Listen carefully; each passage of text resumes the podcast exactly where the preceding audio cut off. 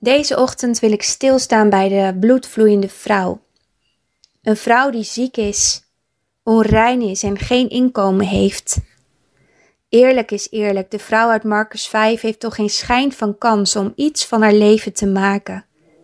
Na twaalf jaar zal ze toch zelf ook tot de conclusie zijn gekomen dat haar leven nog weinig zin heeft. Ze is verstoten en als geen dokter haar kan helpen, zal ze in eenzaamheid sterven. Een van de moeilijkste omstandigheden in een mensenleven is eenzaamheid. Het kan angstig zijn wanneer de wereld doorgaat en jij je afgesneden voelt. Het idee om er alleen voor te staan, dat er niemand is die naast je staat, is akelig. Helaas, wij mensen kennen allemaal periodes van eenzaamheid. Broers, zussen, het is logisch dat eenzaamheid de sprankeling uit je ogen haalt, want wij zijn geboren om ergens bij te horen.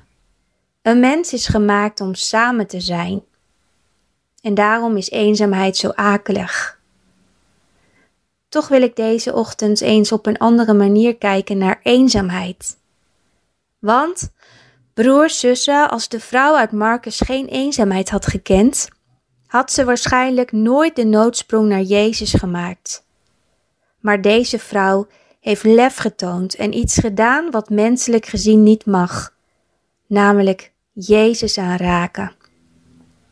De uitdrukking een kat in het nauw maakt rare sprongen is misschien wel van toepassing op deze vrouw, want in haar wanhoop doet ze iets wat niet gebruikelijk is.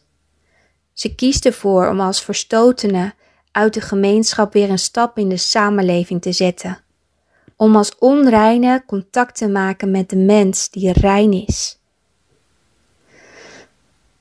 En zo kunnen we iets van haar leren. Als je eenzaamheid doormaakt, wil God je iets leren over Zijn aanwezigheid. En soms moet je door een diep dal gaan om iets van Zijn almacht te zien. Maar wat is het een zegen wanneer jij in je nood een gekke sprong durft te maken? De sprong die wellicht nodig is om bij Jezus uit te komen. Je kunt loyaal blijven aan je eenzaamheid. Je kunt erin blijven geloven dat er voor jou geen redding meer is. Je kunt je conclusie trekken dat het leven nog weinig zin heeft. De bloedvloeiende vrouw had alle reden om dat te bedenken.